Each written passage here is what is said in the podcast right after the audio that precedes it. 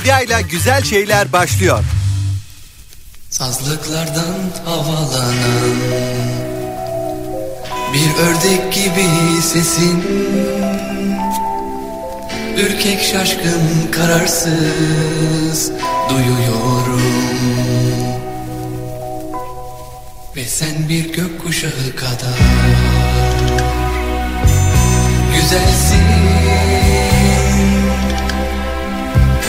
Rengarenk ve az sonra gidecek Görüyorum. Ve ben yağmurlar altında Bir yolcu ıslak yorgun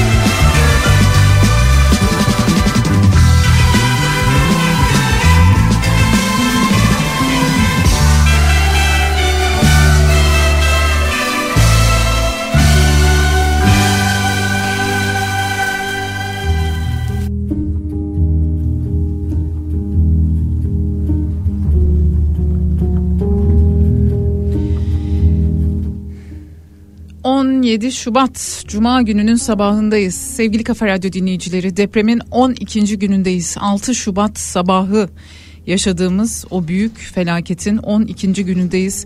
Hayatını kaybedenler maalesef sayıları artıyor. Yaralılar artık pek duymuyoruz yaralı sayısının arttığını.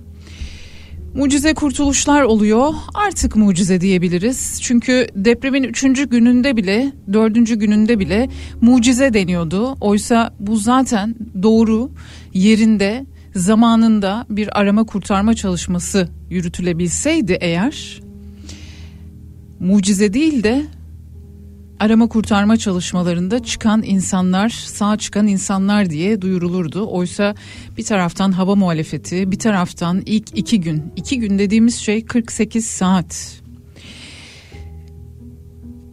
Bugün çok şeyler konuşacağız çok e, bir derleyip toparlayacağım size.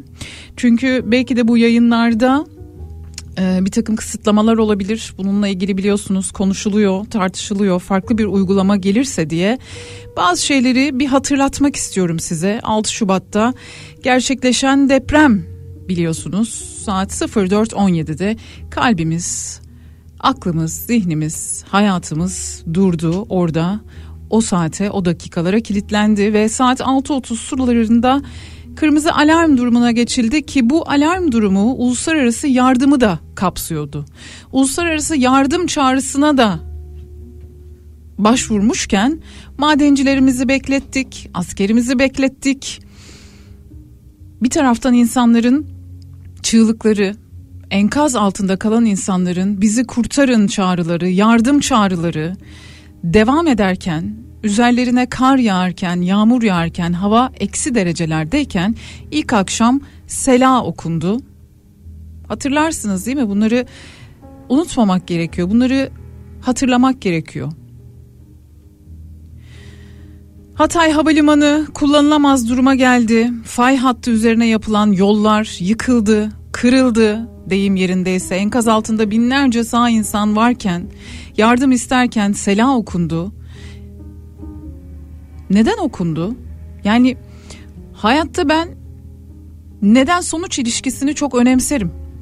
Elimden geldiği kadar öyle büyük laflar etmekten de pek hoşlanmam. Ama ilk akşam okunduysa herhalde bunun bir nedeni vardı diye düşünüyor insan. Bu neden geçerli bir nedense eğer neden ikincisinde okunmadı, üçüncüsünde okunmadı? Neden ilk akşam böyle bir şey yapıldı? Enkazlardan sesler gelirken enkazın içinde kalan insanlardan sesler gelirken mantığını çözmek çok zor, anlamak çok zor. Afat nerede, afat yok çığlıkları insanlar tarafından haykırılırken üstelik depremin ikinci gününde öfke öfke öfke vardı her tarafta üstelik. Bize şefkatle sarılmasını beklediklerimizin gözlerinde de öfke vardı maalesef ama maalesef.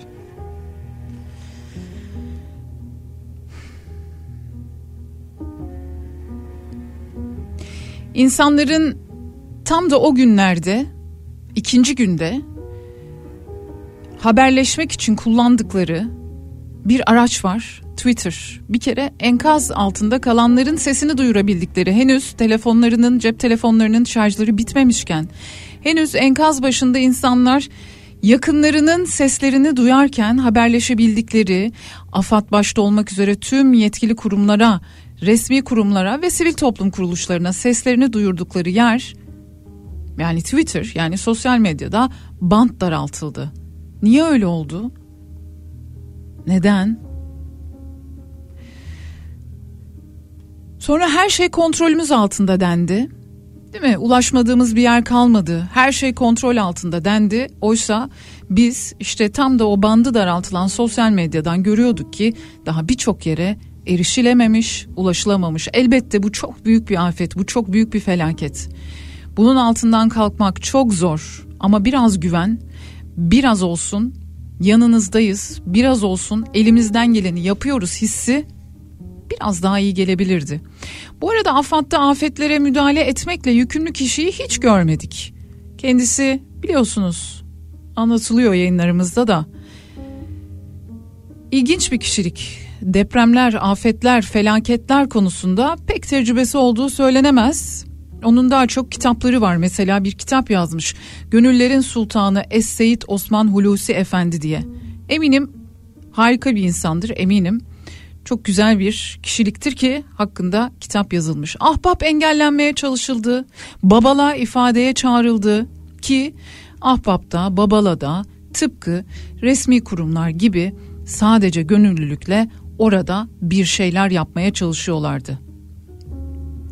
Asker, madenciler ilk gün hazırız dediler. Madenciler özellikle ilk gün hazırız dediler. Sosyal medyada fotoğraflarını paylaştılar. Ekipmanımız var, teçhizatımız var. Dahası biz yer altında yaşamaya ve yer altında hayatta kalmaya zaten alışkın insanlarız. Dolayısıyla bırakın bizi gidelim dediler. Madencilerin oraya gitmesi, askerin oraya gitmesi üçüncü günü buldu. Çalışmalarına başlamaları ise ancak o günün akşamında müsait oldu. Müteahhitler yurt dışına kaçarken yakalandı günler sonra. Sanırım yanılmıyorsam ilk müteahhitin yakalanmasını biz dördüncü günde duyduk. Dört veya beşinci günde. Giden gitti yani. Giden gitti. Yurt dışına kaçarlarken. Bana hesap soramazsınız bu asrın afetidir dediler. Çünkü o asrın afeti lafını bizler verdik onlara. Oysa yeryüzü hiç değişmedi. Yeryüzü hep aynı kaldı bu afetlerden, bu felaketlerden adı üstünde doğal afet.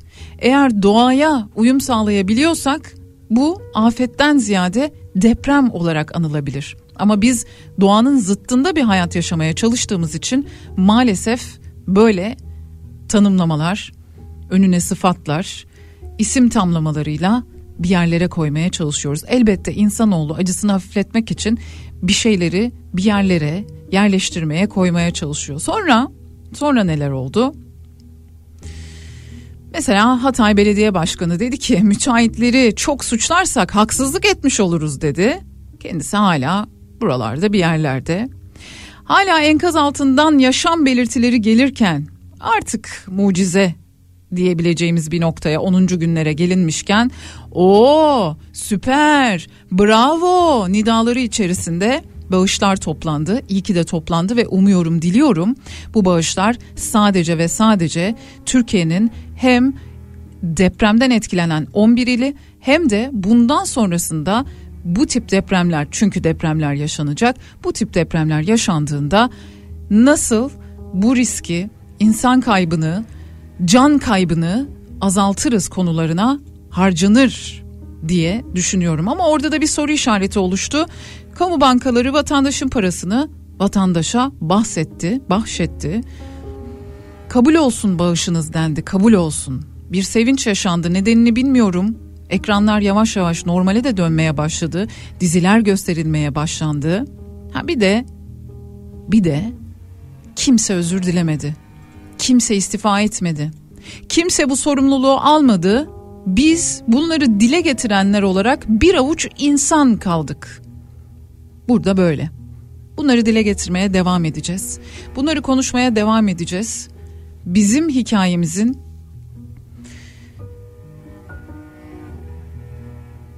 dönüm noktalarından biridir bu. Bu da böyle bilinsin. Kahramanmaraş Pazarcık'ta 6 Şubat sabahı gerçekleşen saat 04.17'de gerçekleşen bir deprem ve sonrasında saat 13.24'te gerçekleşen bir diğer depremle birlikte gerçekten bizi değiştiren, dönüştüren, artık başka bir şey haline getiren büyük bir felaket yaşadık. Kahramanmaraş, Hatay, Adıyaman, Diyarbakır, Adana, Osmaniye, Gaziantep, Şanlıurfa, Malatya, Kilis ve son olarak bu listeye eklenen Elazığ. Sevgili Kafa Radyo dinleyicileri, birazdan Profesör Doktor Arif Verimli bizimle birlikte olacak. Telefon hattımızda olacak. Elbette bu travmayı konuşacağız. Elbette sahada neler yapılıyor, o bölgede neler yapılıyor, nasıl çalışmalar yürütülüyor bunları konuşacağız. Elbette bu 12 günde, bugün depremin 12. günü kendisiyle yine e, ikinci günde ya da üçüncü günde konuşmuştuk. Bugün geldiğimiz anda 12. günde durumumuz nedir, duygumuz nedir, hissimiz nedir birazcık bunları konuşacağız. Lütfen siz de sorularınızı yazın 0532 172 52 32 WhatsApp hattımız ya da dilerseniz bana Twitter veya Instagram üzerinden de yazabilirsiniz. Bedia Ceylan Güzelce olarak çok sorularınız geliyor. Lütfen bir psikiyatriste sorar mısınız? Lütfen bir psikoloğa sorar mısınız? Şu konuda kafam çok karışıyor şu konuda çok e, soru işaretleri beliriyor bende diye e, çekinmeden yazın isimlerinizi vermeden soracağım çünkü hepimiz e, büyük bir acının ortasında kala kaldık dolayısıyla sizin sorularınızı da e, Profesör Doktor Arif Verimli'ye birazdan ileteceğim. Biz şimdi kendisini arıyoruz hemen e, bağlanacağız. Kısacık bir ara sonrasında ben burada olacağım. Sevgili Kafa Radyo dinleyicileri devam ediyoruz. 17 Şubat gününün sabahındayız. Depremin gerçekleşmesinden 12 gün geçti. Sanki hiçbir şey değişmedi. Sanki her şey o günde, o anda kala kaldı. Uzmanlarla konuşuyoruz. Herkes bu duygunun içerisinde sıkışıp kalmış hissediyor kendini. Afet bölgesinde evlerini, hayatlarını, hikayelerini, ailelerini, kurdukları düzeni hani var ya bizde bir laf kurulu bir düzenim olsun değil mi? Çocukluktan itibaren bize büyüklerimizin anlattığı şey odur. Kurulu bir düzenin olsun yavrum. İşte o kurulu düzenlerini zar zor, emek emek, öyle ya da böyle çalışarak, didinerek, dişinden tırnağından arttırarak elde ettikleri, kurdukları düzenlerini insanlar kaybettiler maalesef. Şu an hala çadırların ulaşmadığı yerler var. Bunları konuşacağız ilerleyen dakikalarda. E, deprem bölgesinde çalışan gazeteci arkadaşım e, bize bağlanacak. Onunla da sohbet edeceğiz. Hala hijyen büyük bir problem. Salgın hastalıklar konusunda uzmanlar uyarıyorlar. Kadınların ihtiyaçları, çocukların ihtiyaçları hala tam anlamıyla karşılanabilmiş değil. Elbette çok büyük bir afet. Elbette 11 il gerçekten büyük bir afetin göstergesi 11 ile etkilemiş olması. Ama 12. günündeyiz. Artık yavaş yavaş gönüllüler yorulmaya başladı. Sahadan çekilmeye de başladılar. Çünkü işlerine güçlerine hayatlarına dönmek zorunda olanlar var. Dolayısıyla bu işin nasıl sürdürülebilir olacağıyla ilgili de karşılıklı sohbet edelim sizlerle istiyorum. Şimdi Profesör Doktor Arif Verimli hattımızda. Arif hocam günaydın beni duyabiliyor musunuz? Günaydın efendim rahat duyuyorum. Nasılsınız son konuştuğumuzdan bu yana? Valla şahsen iyiyim Hı-hı. ama geneliyle ülke gibiyim. Yani ülkedeki insanlarımız ne kadar üzgünse ben de ondan daha fazla üzgünüm. Hı hı. Hocam e, çok fazla böyle sorular geliyor dinleyicilerimizden. Çok fazla e, hem deprem bölgesinde olan dinleyicilerimiz var. On, onların sorularını da yönelteceğim size. Ama deprem bölgesinde olmayıp 12 ee, gündür ekranlara kilitlenmiş. Sanki ekranın başından bir saniye ayrılsam birisi görevini eksik yapacakmış gibi hissediyorum. Sanki ben ekranın başında olursam birinin daha sağ kurtulma ihtimali varmış gibi hissediyorum. Dolayısıyla e, kitlesel bir travma yaşıyoruz. Doğru mu? Bu çok doğru efendim. Çok doğru. Ee, tüm ülke tabii ki travmayı yaşıyor. Tüm ülke üzgün. Ben kiminle konuşsam, kimi sorsam herkes aynı şeyi söylüyor. Peki gözlemleriniz nelerdir hocam? Hem şimdi e, daha önce duyurmuştuk e, bölgede deprem bölgesinde çalışan e, psikiyatristler, psikologlar e, görevlerine başladılar, yapıyorlar ilk günden itibaren zaten. İlaç yardımları, ilaçlar toplanıyor, ilaçlar gönderiliyor e, yardıma ihtiyacı olan insanlara. Sizin gözlemleriniz neler? Biz bu süreci nasıl yaşıyoruz? Bu 12 gün nasıl geçti? Medya açısından da soracağım size, e, sokaktaki insan açısından da soruyorum elbette. Buyurun. Ee, şimdi bu ilk 12 gün e, tam bir şok dönem olarak geçirdik. Yani e, herkes e, özellikle depremin merkezde bunlar insanlar. Allah onlara kolaylık versin yani yaşayanlara. Allah kaybettiklerimizi de rahmet eylesin. Yani ne desem boş ama şok dönem olarak geçirdik. Yani kışın ortasında gecenin saat e, yarısında ortaya çıkan bu deprem insanlar terlikleriyle, gecelikleriyle, pijamalarla dışarı çıkmak zorunda kaldılar. Enkaz altında kalanlar zaten lafın etmeye bile e, fazla bulduğum bir şey. Dolayısıyla e, şimdi tek tük e, mucize haberler geliyor. E, kalıntılar arasında kalan koskocaman şehirler 11 tane ilimiz, orada yaşayan 13,5-14 milyon insan. Yani onların çektikleri tarif edecek bir şey değil doğrusu yani. Ki hala da e, şimdi tabii biz medya açısından da konuşuyoruz. Dün e, çok kıymetli bir iletişim bilimci e, bizimle birlikteydi. E, medya tarafında da e, eksiklerimiz, gediklerimiz, işte e, haberi yapma telaşı içerisinde. E, dün ben bir haber izledim mesela e, bir ajansın yaptığı haberdi.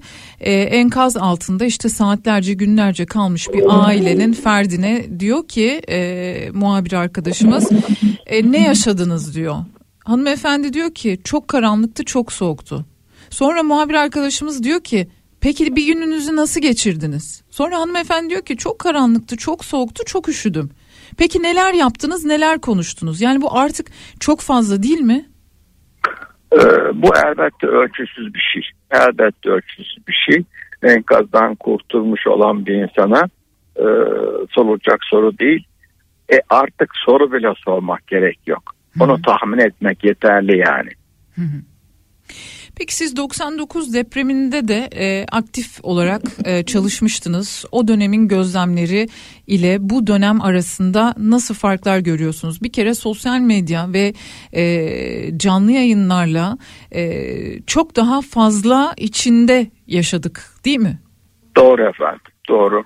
Artan teknolojiyle birlikte artan haberleşme olanaklarla birlikte e, tabii ki bu son yaşadığımız deprem e, herkes birebir yaşamış oldu.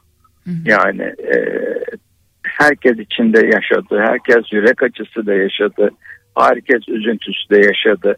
Ama burada benim en çok sevindiğim şey e, bir birlik içinde e, hareket etmemiz oldu. E, gerçekten birlik e, olmak çok güçlü bir şey. Ama gene de yaralarımızı sağlamak için zamana ihtiyacımız var. 99 depreminde e, normalleşmeye başlanması ne kadar zaman almıştı veya bu tip travmalarda toplumsal kitlesel travmalarda? Şöyle söyleyeyim 99 depreminde e, biz e, üç yerde istasyon sağlık istasyonları kurmuştuk. Hı hı. E, oradan hizmetimizi geri çekmemiz dördüncü ayın sonunda oldu. Hı hı. Yani 4 ay sonra falan normalleşilebildi.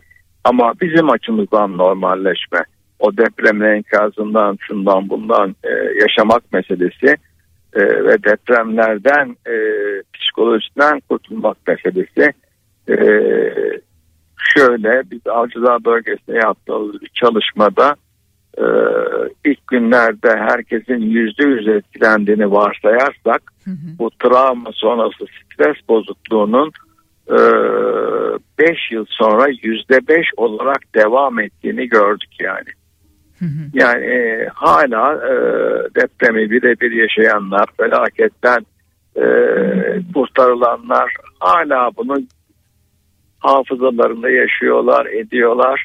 E, bunu unutmak da pek mümkün değil ama normalleşme demeyelim. Normal hayatta geri dönme diyelim biz buna.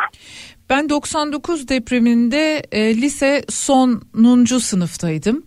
E, okullar henüz açılmamıştı. Okullardan galiba bir iki hafta kadar önceydi ve e, dershaneler vardı o zaman. İşte üniversite hazırlık dershanelerine gidiyorduk ve e, açıldığı gün kapandı. Okullar da açılmadı. Dershane de kapandı.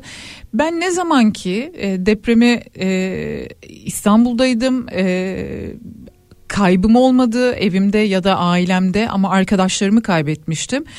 Ee, ne zaman ki okullar başladı, ne zaman ki e, bir takım e, bana kendimi hatırlatan rutinlere geri dönmeye başladım. O zaman birazcık daha normal gibi gelmeye başlamıştı hayat. Şimdi üniversitelerdeki eğitimin durdurulması ile ilgili biz e, bu kararın alındığı günden beri ben kendi adıma e, tüm konuklarıma soruyorum.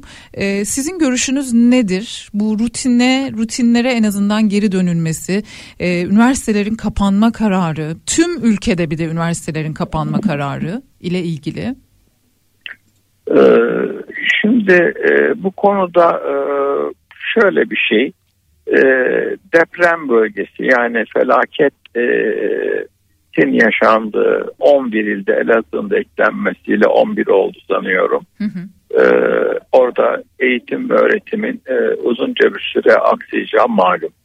Yani e, dolayısıyla bir ülkenin vazgeçmemesi gereken en önemli şey eğitim olduğunu düşünürsek Hı hı. e, burada e, uzaktan eğitimin bu benim kişisel düşüncemdir sadece e, e,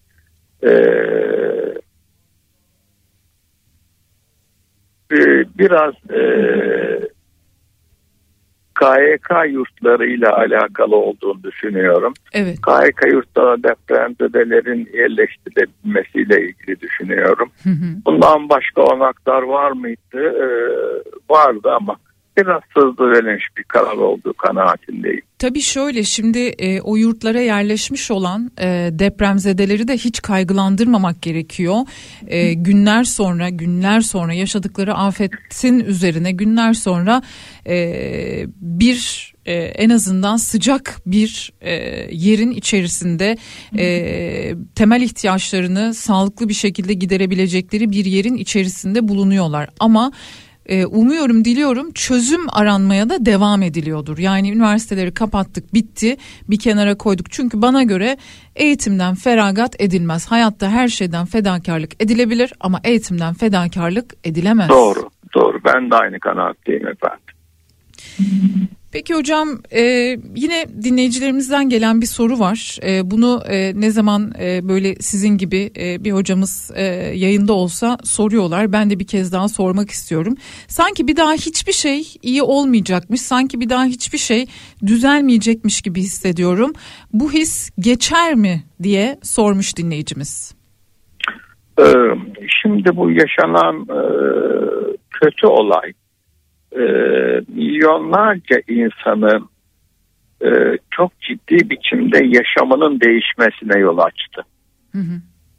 Buna e, bizim bilim dalımızda yaşam değişikliği adı verilir. Hı hı. Yaşam değişikliği köklü bir değişikliktir.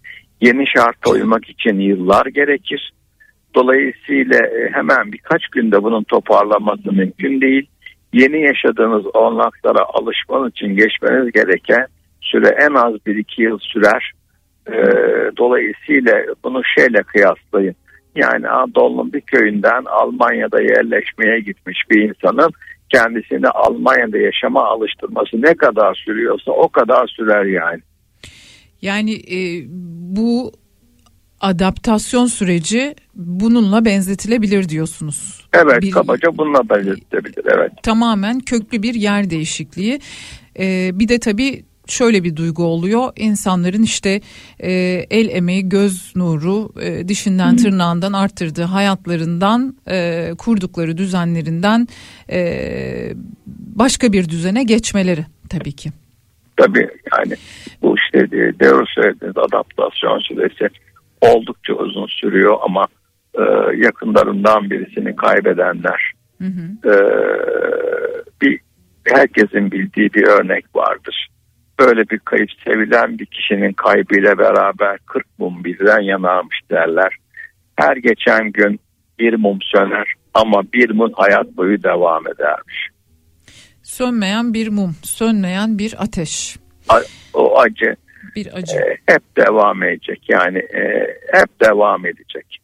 Hepimizde de devam edecek ama Hepimizde, ki- hepimizde, hepimizde devam edecek. Yani bugünleri canlı şahit olan bizler, yaşayan oradaki vatandaşlarımız, kaybedenler, e, evini, barkını, mesleğini, her yerini, yaşadığı yeri kaybeden insanlar.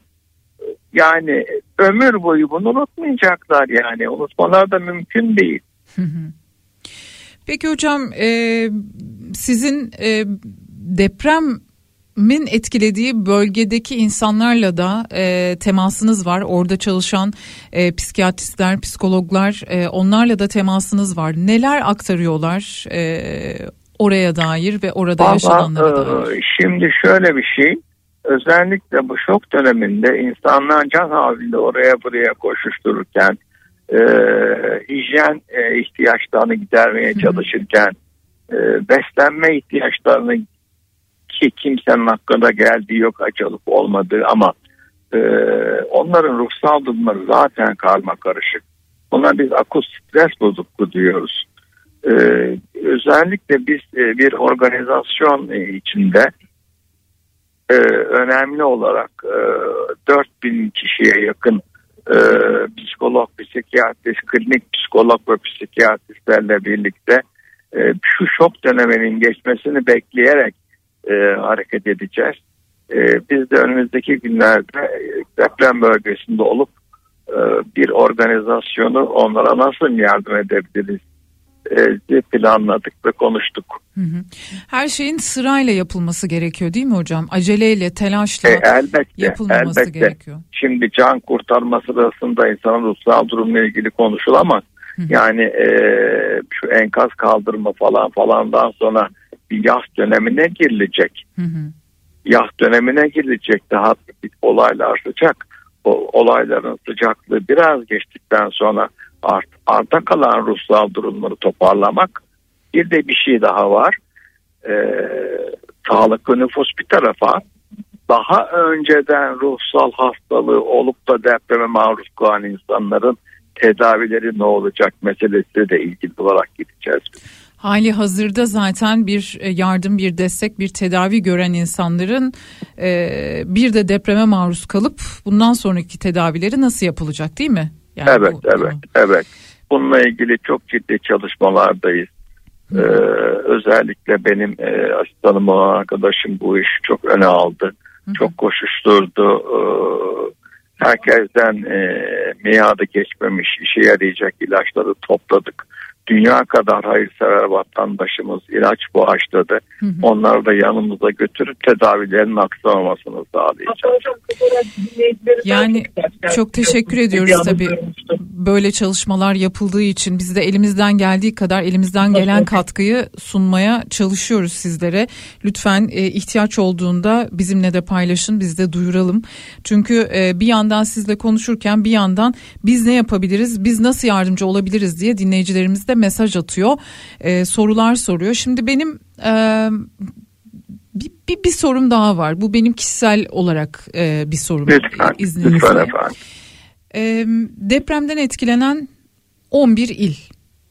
Evet. E, uluslararası haber kaynaklarında verilen rakamlar var. Hala kayıp sayısı açıklanmadı.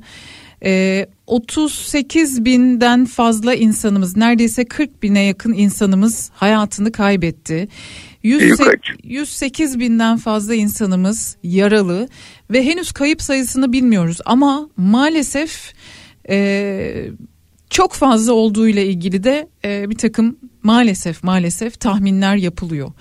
Şimdi ben hayatta hocam e, birbirimize çok bağlı olduğumuzu düşünüyorum. Yani öyle ya da böyle bir kuşla, bir ağaçla, bir insanla tanıyalım ya da tanımayalım.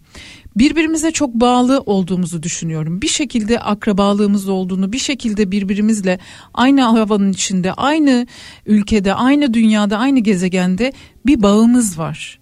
Bu bağın içinden bu kadar büyük bir kitlenin kopmuş olması Dayanılır bir duygu değil. değil. Çok doğru tarif ettiniz efendim. Yani bil- bilimsel bir şey değil belki söylediğim ama Ee, yani e, bilimsel olması gerekmiyor yani. Bunu tahmin etmek hiç zor değil. Ee, dolayısıyla biz bir ulusuz. 85 milyon bir ulus, bir millet. Dolayısıyla millet zor zamanlarda birlikte olmayacak da ne zaman olacak?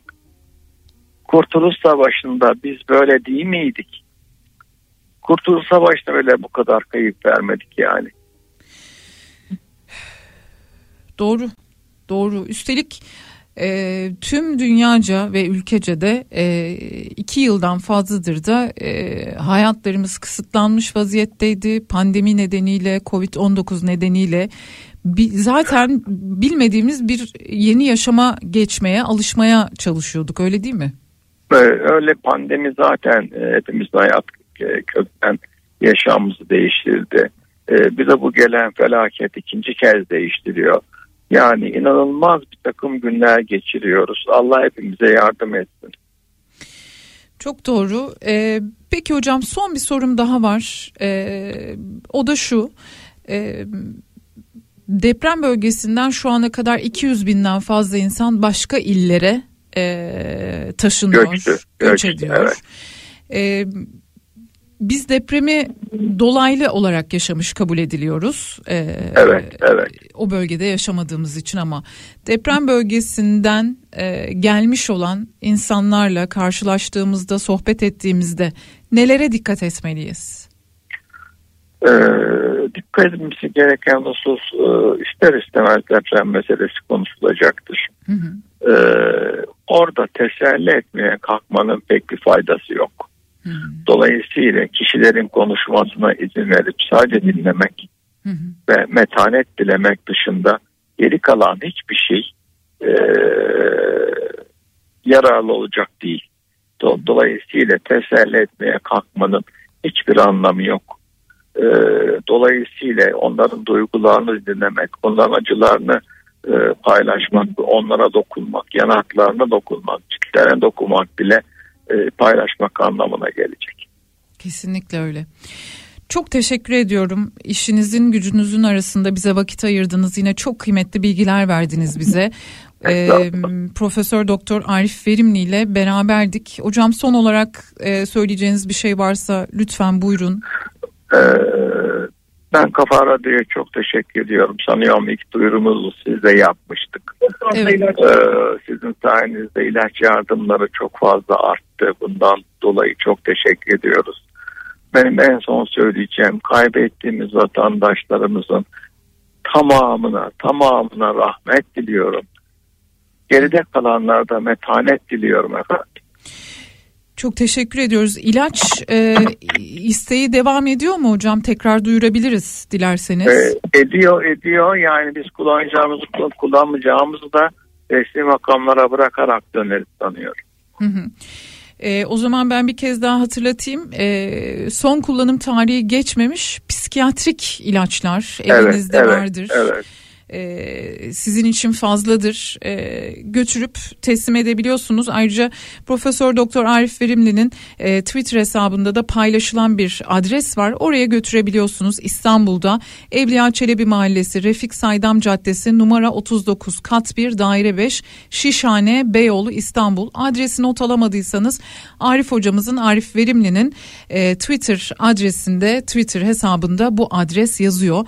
Tarihi geçmemiş psikiyatrik ilaçlara ihtiyaç var. Bunlar hekimler kontrolünde, uzmanlar kontrolünde, deprem bölgesinde tedavisi yarım kalan ya da tedavisine başlanması gereken insanlara ihtiyaçları dahilinde ulaştırılacaktır. Doğru mu hocam?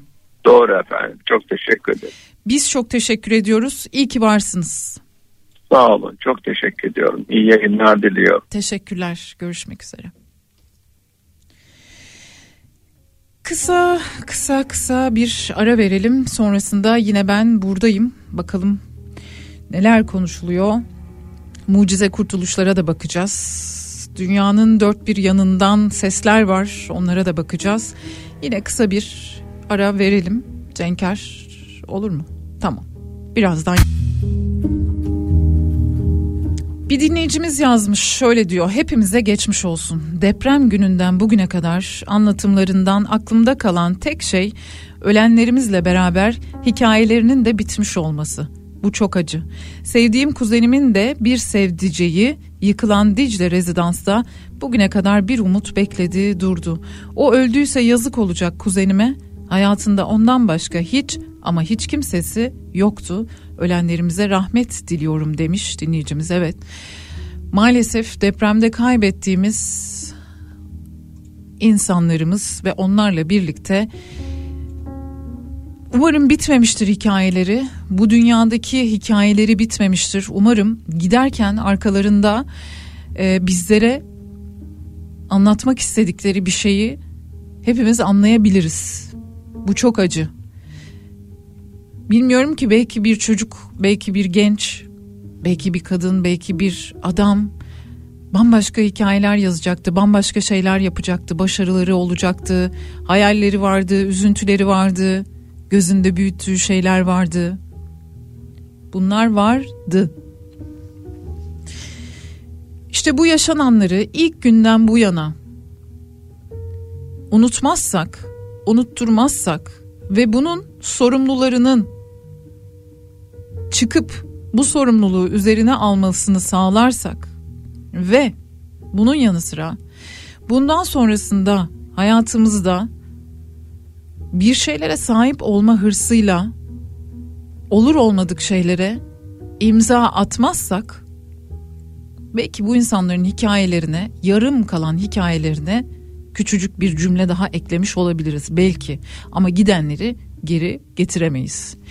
Mesajlarınızı gönderebilirsiniz, duygularınızı, hislerinizi, ne istiyorsanız paylaşabilirsiniz. Deprem bölgesinden bizi dinleyenler var. Günler sonra ilk kez dinliyorum Bedia diyenler var. Lütfen mesajlarınızı eksik etmeyin. Bu yayınları tek başına yapmak çok zor. Sizlerden gelen mesajlarla beraber yapıyoruz bu programı 0532 172 52 32 WhatsApp hattımız.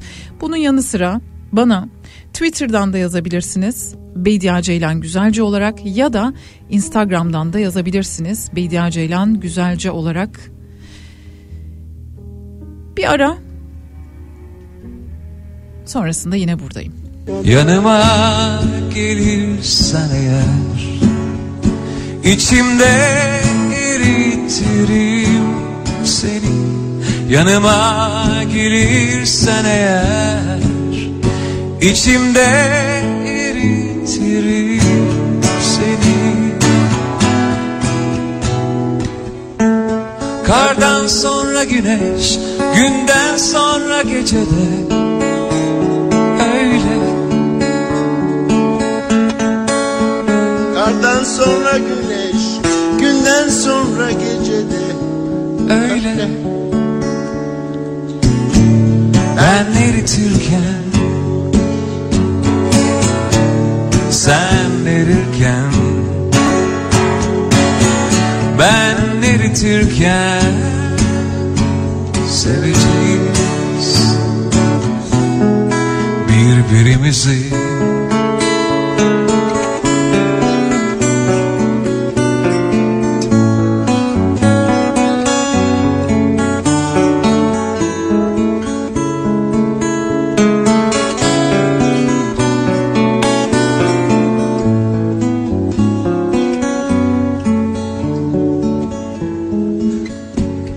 Yüzüme bakarsan eğer Dokunurum sana.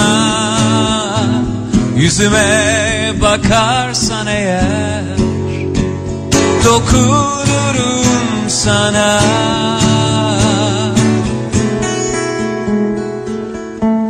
Hava ile kuşlar Denizle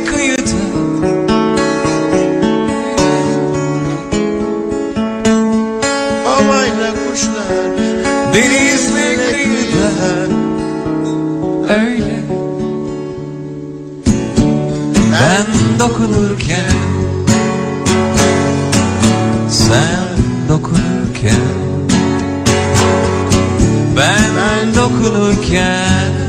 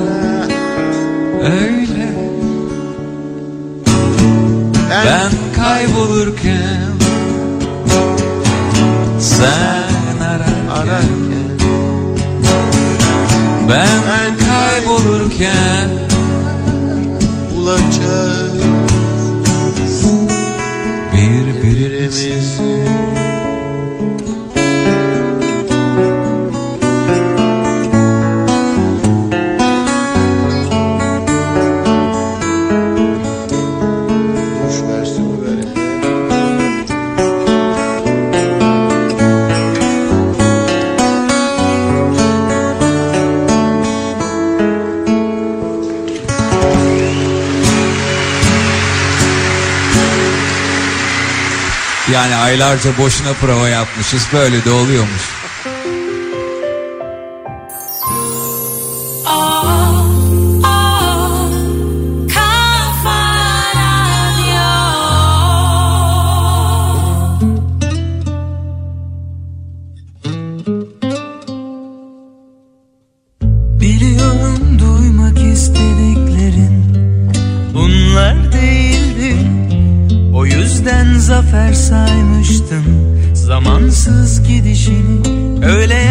Sen on dokuzunda koca bir kadındın. Oysa ben seni tüm yalanlardan daha çok seviyordum. Zor, zor kadere emanet ettim seni. Sen benim kördüğümüm, tutamadığım gözyaşım. Zor, zor bir daha, daha da güvenmek Bana düşen kabullenmek. Zor da olsa dönüp gitmek.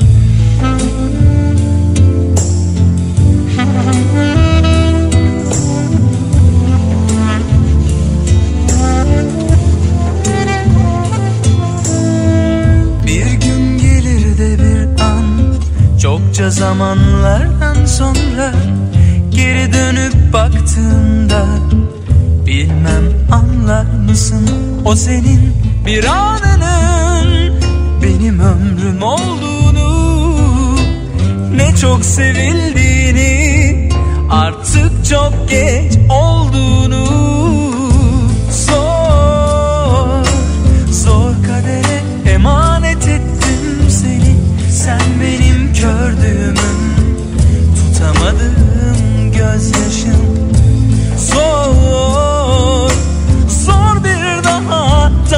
güvenmek Bana düşen kabullenmek Zor da olsa dönüp gitmek. Zor, zor kadere emanet ettim seni. Sen benim kördüğümüm, tutamadığım gözyaşım. Zor, zor bir daha, daha da güvenmek Bana düşen olsa dönüp gitmek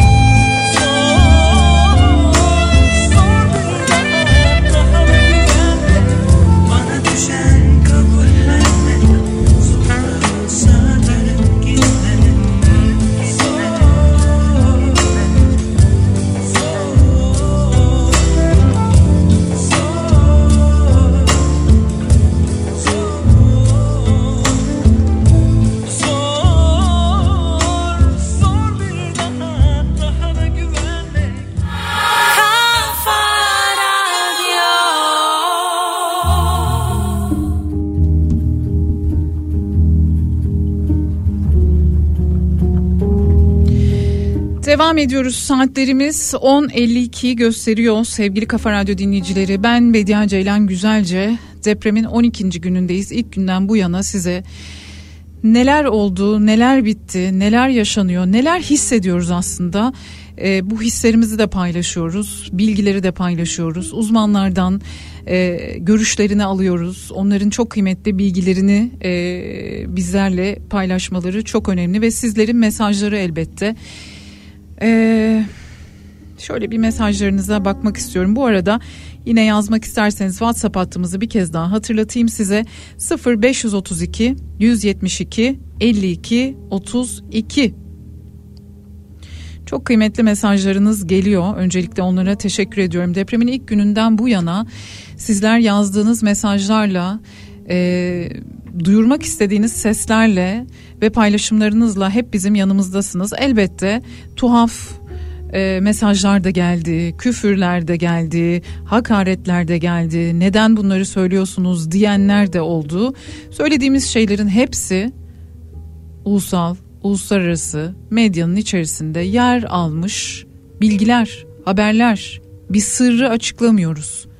Olan her şey hepimizin gözünün önünde oluyor. Biz öyle e, hani bir şeyin ipucundan bir şeyleri yakalamaya da çalışmıyoruz biliyorsunuz. Biliyorsunuz. Ve mucize kurtuluşlara şöyle bir bakalım mucize kurtuluşlar. Üçüncü günden beri mucize oldu bütün kurtuluşların ismi. Halbuki e, ilk gün ikinci gün size aktarmıştım. Bu tip afetlerde depremin 12. 13. 14. 15. 17. günlerine kadar insanlar enkaz altında kalanlar çıkarılabiliyor. Tabii ki sağlık durumları e, gittikçe kötüleşiyor elbette ama hayat bir şekilde varlığını sürdürmeye devam ediyor. Çok titizlikle çalışılıyor şu anda. Ee, bir yandan e, arama kurtarma çalışmalarının sona erdiği binalarda, yıkılan binalarda enkaz kaldırılıyor. Bir taraftan da hayat umudu olan, ısı alınan yerlerde de arama kurtarma çalışmaları devam ediyor. Elbette madencilerimiz onları nasıl anlatacağımızı ben gerçekten bilemiyorum ama bundan sonra da hayatımda da her zaman yapacağım programlarda da her zaman onların başımın üstünde yeri var. Ne zaman ne olursa onlarla ilgili ne anlatmak gerekirse zaten öyleydi. Zaten öyleydi. Zaten elimizden geldiği kadar anlayabildiğimiz kadar koyabildiğimiz kadar onların sesini bir şekilde duyurmak için buradayız. Buradaydık. Burada da olmaya devam edeceğiz. 261. saatte Hatay Merkez Antakya ilçesi Odabaşı mahallesinde bir binanın enkazından 26 yaşındaki Mehmet Ali Şakiroğlu ve 34 yaşındaki Mustafa Avcı depremin 261. saatinde hayata tutundular Odabaşı mahallesinde. Ve 261 saat sonra ilk soru hepsi kurtuldu mu olmuş. Bu afetzedelerin enkaz altından çıkarılan afetzedelerin ilk sorusu herkes kurtuldu mu olmuş. Keşke onlara evet yanıtını verebiliyor olsaydık ya da orada çalışanlar keşke bu yanıtı verebiliyor olsalardı. 260. saatte 14 yaşında bir çocuk 260. saatte çıkmıştı. Ekinci mahallesi yine Hatay'da, Antakya'da Ekinci mahallesi Buket apartmanında Osman Halebiye 14 yaşındaki bir çocuk çıkmıştı. Ambulans hastaneye kaldırıldı. Şu anda e, enkaz altından çıkarılanlar büyük illere işte Ankara'ya e, çoğunlukla sevk ediliyorlar. Bu arada hala e, kayıplarla ilgili açıklanmış olan bir veri yok. E, kaybımız ne kadar kaç kayıp insan var? Bunların çok titizlikle yürütülüyor olmasını bekliyoruz. E, bunun da açıklanmasını bir taraftan elbette bekliyoruz. Barolar Birliği, Türkiye Barolar Birliği önemli bir çağrı yaptı. Afetzedelerin haklarıyla ilgili, haklarının neler olduğuyla ilgili duyurular yaptılar ve bu konuda e, vatandaşları, e, afet bölgesindeki vatandaşları depremzedeler için hukuk rehberi 99 yılında da hazırlamışlardı bu arada bunu. Onu güncellediler ve e, günümüz yaşanan depremiyle ilgili Kahramanmaraş depremleriyle ilgili yeniden düzenlediler. Acımız büyük diye başlıyor Türkiye Barolar Birliği'nin depremzedeler için hukuk rehberi. Ceza hukuku yönünden, özel hukuk yönünden, idare hukuku yönünden, vergi hukuku yönünden, sağlık hukuku yönünden ve afetzedelere yıkılan veya ağır hasar gören yapılar sebebiyle konut veya iş yeri için sunulan destekler, adli müzayeret gibi başlıklar yani adli yardımlaşma anlamına geliyor gibi başlıklar altında tüm bilgiler burada yer alıyor. Depremzedelerin hukuki haklarıyla ilgili başvurabilecekleri bir rehber. Nereden bulabilirsiniz bu rehberi? Türkiye Barolar Birliği'nin web sitesinden, sosyal medya hesaplarından lütfen afetten etkilenen deprem bölgesinde bulunan o 11 ilde depremden etkilenen yakınlarınız varsa ve siz şu anda beni başka illerden dinliyorsanız haklarının ne olduğunu bilmeleri için onlara bu rehberi gönderin, paylaşın. Biz de elimizden geldiği kadar kendi mecralarımızda paylaşıyoruz. Çünkü e, çok hızlı bir şekilde de bir taraftan bu insanların haklarını biliyor olmaları gerekiyor aynı zamanda. Yani haklarını almak bir yana haklarını öncelikle biliyor olmaları gerekiyor. İşte bunun için bu rehber çok önemli. Bir kez daha hatırlatacağım. Türkiye Barolar Birliği depremzedeler için bir hukuk rehberi hazırladı. Türkiye Barolar Birliği'nin sosyal medya hesaplarından ve web sitesinden bu rehberi bulabilirsiniz. Afet bölgesindeki yakınlarınıza iletebilirsiniz. Birazdan hep soruluyor ya işte köylerde ne oldu diye. Biz köylerden ilk haberleri almamız herhalde 5. 6. günde olmaya başladı. Habercilerin oraya gitmeleri de e, zaman aldı. Dolayısıyla e, köylerde neler oluyor, neler yaşanıyor e, bunu bizzat orada bulunan bir gazeteci dostumuzdan öğreneceğiz.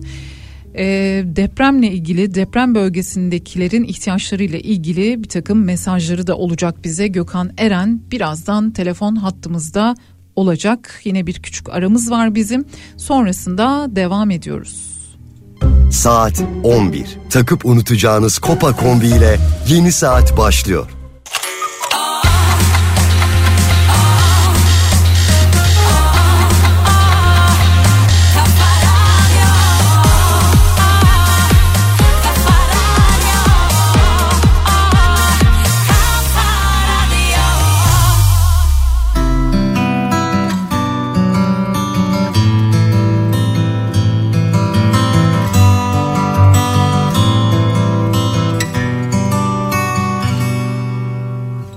Benim hala umudum var. İsyan etsem de istediğim kadar. İnat etsem bile Bırakmazlar sahibim var.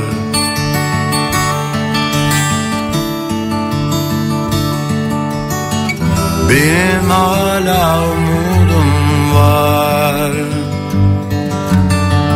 Seviyorlar bazen soruyorlar. Hayran hayran seyret İster katıl ister vazgeç.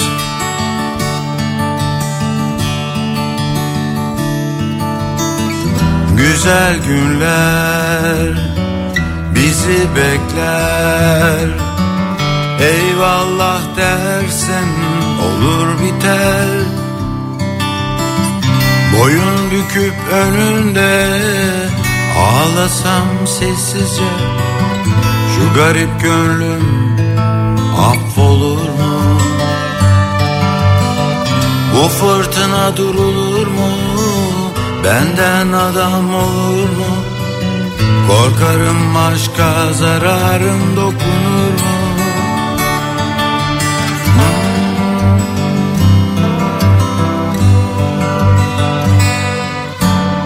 Elveda sana yeter tamam. Bitsin artık bu dram bu fotoroman. Ham meyveyiz hala koparmışlar dalımızdan.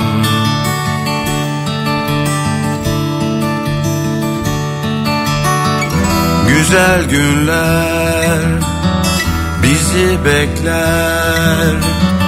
Eyvallah dersin geçer gider. Güzel günler bizi bekler. Eyvallah dersin olur biter. Bıraksam kendimi şöyle oh ne rahat Bu da geçer gülüm yaşamana bak. Alınacak dersler var Sorulacak sorular. O da geçer gülüm bizden bu kadar. Deri deri deri deri deri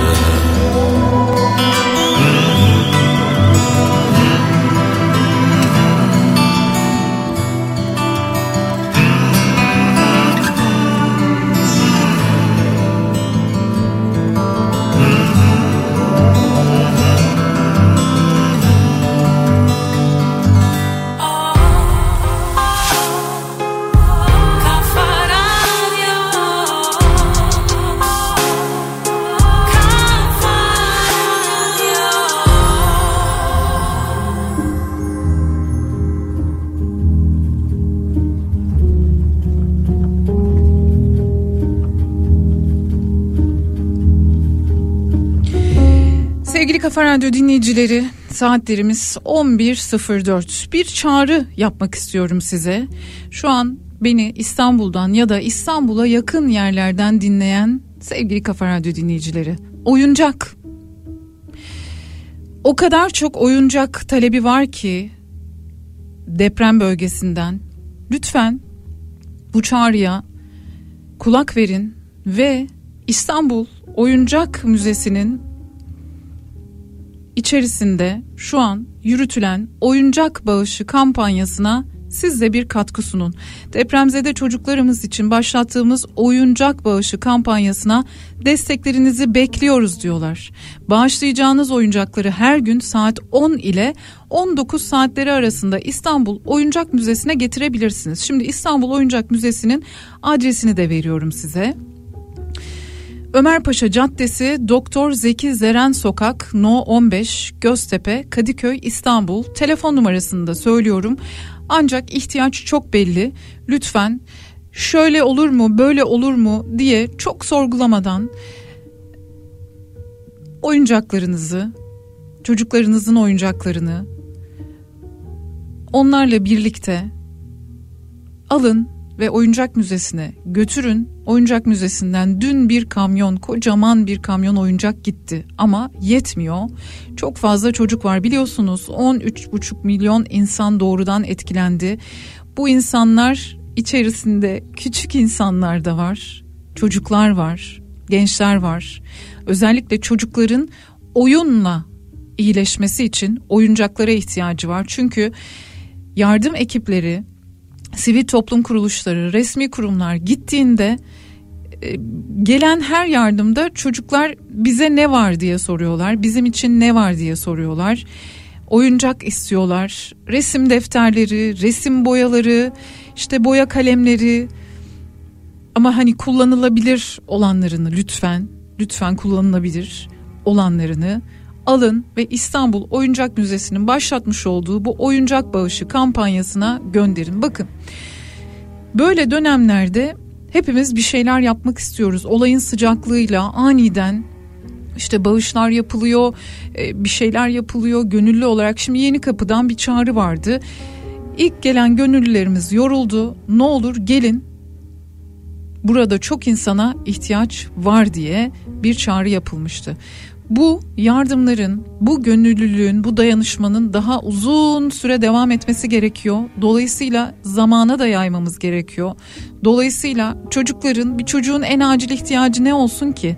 Beslenmedir, ısınmadır. Herhalde üçüncüsü de oyuncaktır.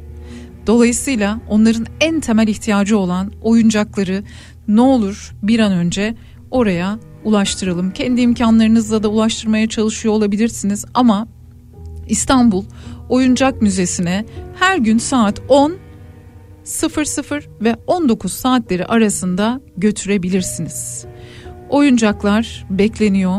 Bir kez daha duyurmuş olayım. Şimdi diyorlar ki oyuncakların yeni olmasına, yeni olmayan oyuncakların ise parçalarının eksiksiz olmasına, kırıklarının olmamasına lütfen dikkat edin. Kendi çocuğunuzun oynayacağı, oynadığı kullanılır durumdaki oyuncakları ya da yeni oyuncakları her yaş grubu için lütfen alın götürün. Şöyle evinize bir göz atın. çocuğunuzun, yeğeninizin, torununuzun ne kadar çok oyuncağı varsa o oyuncaklar içerisinden lütfen kendine birkaç tane seçsin. Geri kalanını akranlarına, depremden etkilenen arkadaşlarına göndersinler.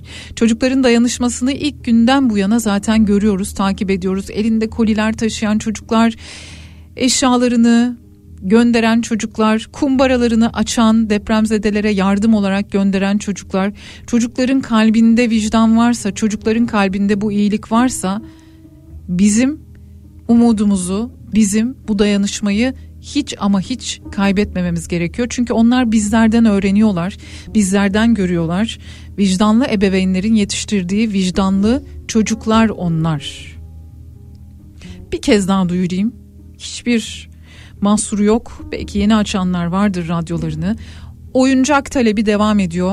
Deprem bölgesinde yaşayan çocuklar oyuncak istiyorlar. Çünkü onların en temel ihtiyacı hava kadar, su kadar, beslenme kadar, bir sıcak giysi, bir sıcak ortam kadar en temel ihtiyaçları oyuncak. Çocuklara oyuncak göndermek için yapabileceğiniz şey İstanbul Oyuncak Müzesi'nin oyuncak bağışı kampanyasına katılmak. Nasıl katılacaksınız? Bağışlayacağınız oyuncakları her gün saat 10-19 saatleri arasında İstanbul Oyuncak Müzesi'ne götüreceksiniz. Ama kırık, eksik parçalı oyuncakları götürmeyin lütfen. Evinizde Aa, bunu kullanmıyorum değil bilakis çocuğum bununla oynamayı seviyor dediğiniz çocuğum bununla oynuyor dediğiniz oyuncakları götürün ya da imkanınız durumunuz el veriyorsa yeni oyuncaklar götürün. Zaten İstanbul Oyuncak Müzesi'nde yaş gruplarına göre, cinsiyete göre, oyuncakların kategorisine göre bunlar tasnif ediliyor. Ayrıca İstanbul Oyuncak Müzesi'nde de bu çalışmaya, bu ayrıştırma, e, bu tasnif çalışmasına da katılabilirsiniz.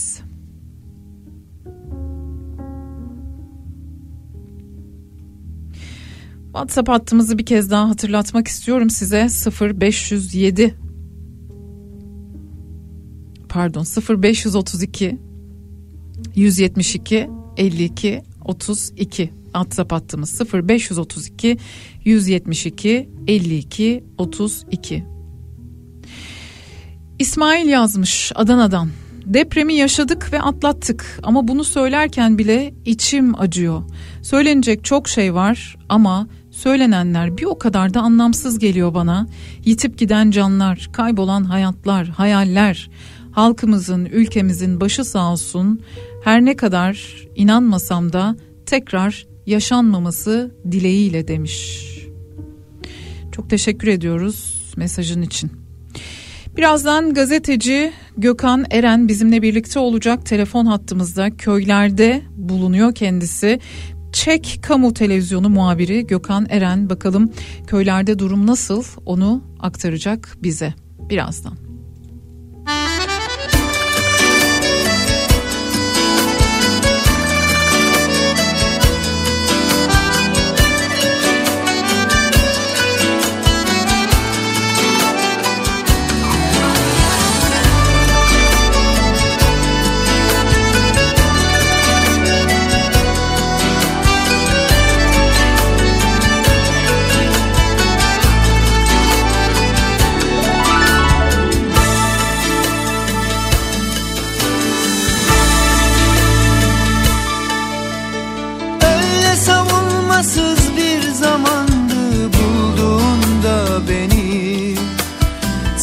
Başlattın boyun eğdim kabullendim seni. Bu sözlerim sitem değil ama yazık değil mi bana? Çok yalnızdım kaybolmuştum sığındım işte sana.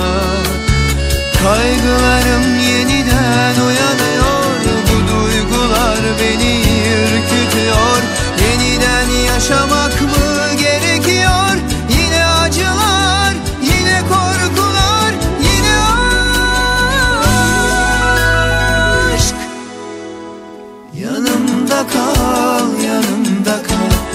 Düşlerim yetmez ki bana. Yanımda kal, yanımda kal. Çok geç rastladım sana.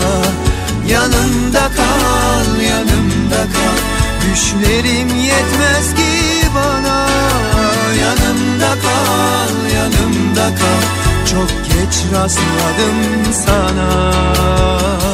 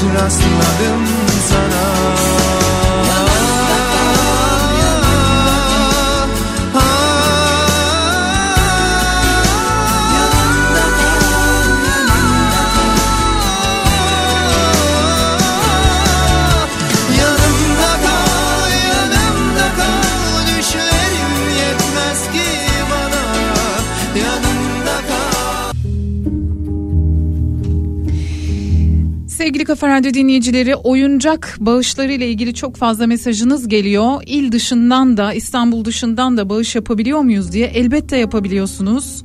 Hatta lütfen yapın kargo ile gönderebiliyorsunuz oyuncaklarınızı. Bir kez daha adresi hatırlatmak istiyorum. İstanbul Oyuncak Müzesi'nin oyuncak bağışı kampanyası için destek vermek istiyorsanız, oyuncak göndermek istiyorsanız İstanbul Oyuncak Müzesi Ömer Paşa Caddesi Doktor Zeki Zeren Sokak numara 15 Göztepe Kadıköy İstanbul. Ayrıca Oyuncak Müzesi'nin e, Instagram adresinden e, web sitesinden de eğer adresi kaçırdıysanız ya da başka yakınlarınıza bu mesajı göndermek istiyorsanız lütfen paylaşın. Onlar da oyuncak göndersinler. Türkiye'nin her yerinden bir oyuncak seferberliği de başlamış olur böylece ki çoktan başladı aslında. Gazeteci Gökhan Eren bizimle birlikte Çek Kamu Televizyonu muhabiri. Gökhan beni duyabiliyor musun? Duyuyorum duyuyorum sevgili Vedia. Gökhan adettendir soruyorum bütün telefonla katılan konuklarımıza nasılsın ve neredesin şu anda? Şu anda Adıyaman Besni'deyim. Antakya'ya doğru yola çıkıyoruz. Biz yaklaşık 12 gündür bölgedeyiz. İşte depremin olduğu gün Adana'dan başlayarak 2 gün İskenderun, 4 gün Adıyaman, 5 gün Kahramanmaraş, Maraş'ın köyleri, son işte 2 gecedir, 3 gündür de yine Adıyaman'dayız. Şimdi Antakya'ya geçiyoruz. Gökhan ilk gününden bu yana oradasın. Daha önce de e, Güçlü Mete'nin programına da e, bağlanmıştın. Sıcağı sıcağına neler olduğunu aktarmıştın. Şimdi depremin 12. günündeyiz ve e, köylerde neler olduğunu e, çok merak ediyor herkes. E, dinleyicilerimiz de bize çok soruyor. Sen de bizzat köyleri de geziyorsun. Neler görüyorsun, neler gözlemliyorsun? Bir aktarabilir misin bize? Biz Kahramanmaraş'ın yani Pazarcık ilçesine bağlı köylere gittik. Burası e, depremin merkez üssüydü. Hı hı. E, burası dağlık bölgelere çıktık. Dağlık köylere çıktık. Yani bütün şehirlerde gördüğümüz acıyı, e, felaketi, yıkıntıyı buralarda da gözlemledik. Burada şöyle bir fark vardı. Yani e, devlet daha henüz oraya tam ulaşamamıştı. Yeni yeni gelmişti. Bazı köylere gelmişti. Anladığım kadarıyla aslında e, bu felaketin ölçeğine göre hareket etmişler kaymakamlıklar. Mesela e, Tetirlik diye bir köye gittik. E, Tetirlik'te e, çadır yoktu. Yani var olan çadırlar derme satma çatma çadırlardı. Birkaç tane Kızılay ve Afat çadırı gelmişti. Sonra devamında Şahin Tepesi diye bir köye gittik. Bu köyde 18 cenaze bir kişi hayatını kaybetmişti. Yaralılar vardı. Çeşitli hastanelere, şehir hastanelere kaldırılmış olan. Ama hiç e, çadır yoktu. Yani daha doğrusu şöyle. Yardımseverlerin gönderdiği çadırlar vardı. Daha önce hayvanları barındırmak için brandaları varmış. Onlardan kendi kurdukları çadır vardı. Çadırlar vardı. 600 nüfuslu 130 haneli bir köy burası. 20 çadır vardı. Kendileri yapmışlar. Çok tepkiliydi insanlar doğal olarak. Şöyle düşünmek gerekiyor. Yani burası e, deniz seviyesinden e, 1000 metre yükseklikte. Zaten soğuk gece eksi 10-15 dereceyi buluyor. Çoluk çocuk var ve bunlar açıkçası zor durumdalardı. Yani arabayı durdurduğumuz biz karavanla geziyoruz. E, ve ilk herkes hemen gelip çadır var mı diye soruyor. Ve bizde de çadır yoktu. Ne yazık ki. E, çadırlarda 18'er kişi kalıyorlar. Bazıları araba, arabalarında yatıyorlar ve tepkililerdi. E, devlete tepkililerdi ama halka değil. Çünkü yol boyunca Antalya'dan, İzmir'den, Ağrı'dan, çeşitli illerden araçlar, plakalı bu illere ait plakalarla dolaşan araçlar gördük. Yanımızda durdular köylerde. İşte bir araç dur- araç durup işte bebek çocuk var mı, bebek bezi çocuklara e, için e, ihtiyaç duyulan şeyleri dağıtıyormuş. Başkaları gıda maddeleri dağıtıyor. Dolayısıyla böyle devam ettik. Bir Naçar köyüne vardık. Naçar köyü deniz seviyesinin 1500 metre e, yüksekliğinde. Buraya e, yardım 3 gün sonra ulaşabilmiş. Çünkü e, kar var. O gün depremin olduğu günde yoğun kar yağışı varmış, tipi varmış. Depremle beraber da- dağlık bölgeden kayalar yolu kapatmış. Kar e, yolu kapatmış. O karı e, küremeleri, yolları açmaları arıza veren e, şey e, makinalardan dolayı 3 gün sürmüş. O arada insanlar bütün bu köylerde olduğu gibi köy halkı e, hayatta kalan depremzedeleri enkazlardan kaldırmış. Cenazeleri e, vatandaşlar çıkarmışlardı. Ama üç gün sonra üç gün sonra devlet görevlileri ora- oraya ulaşmıştı ve buraya çadır kentler ya da çadır şey bölgeleri okulların önüne e, böyle daha düzlük alanlara kurulmuştu. Burası daha da soğuk 1500 metre olduğu için gece eksi 20'leri buluyor. Gündüz vakti oradaydık buna rağmen çok soğuktu. Ee, her yerde acı vardı ve şey bu hani daha önce çok böyle ne yazık ki e, e, afet bölgelerinde görev yaptığım için o sosyal psikolojiyi de çok yaşadım. Mesela arabayı park ettiğimiz yerde bir, bir beyle bir köylüyle konuşuyorduk. Köyü tarif ediyor. İşte buranın suyu çok berraktır. O yüzden işte yüzlerce yıl önce çeşitli illerden buraya ailelerimiz göçmüş. O yüzden bu dağın tepesindeyiz diye. Anlattı anlattı anlattı. Bir ara durdu şey dedi. Ben de enkazdan çıktım dedi. Allah Allah böyle dehşet içinde nasıl yani falan dedim. Sonra adam gayet normal bir şekilde şey dedi. Enkazdan çıktım sonra eşim ve çocuklarımın cenazesini çıkarıp defnettim. Üç çocuğum. Ve orada işte nutkun tutuluyor. Şey yani farklı bir sohbet giderken tabii ki başsağlığı diyorsun. Allah rahmet eylesin diyorsun ama o kadar üzüntü verici bir şey ki yani böyle bir şeyi söyleyebilmesi çok etkisiz. Yani çok doğal bir şeymiş gibi anlatıyor. Halbuki böyle bir şey değil. Ve bunu bütün gittiğimiz yerlerde sürekli e, gözlemledik. Burası bir sürü farklı ve duygularla ve hikayelerle dolu. Mesela şu anda bulunduğum Besni ilçesi depremin e, üzerinden daha 20 saat geçtiğinde Polonyalı yardım ekibinin geçtiği bir güzergah.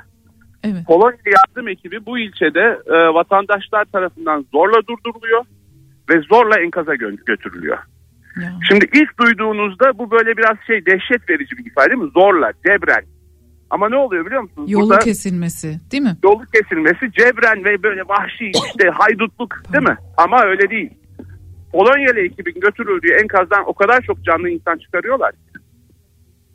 Dolayısıyla mesela Polonyalı ekiple konuştuğumuzda hiç böyle bizim yolumuzu kestiler, zorla bize bir şey yaptırdılar demiyorlar. Onlar şey diyorlar yani iyi ki durdurmuşlar.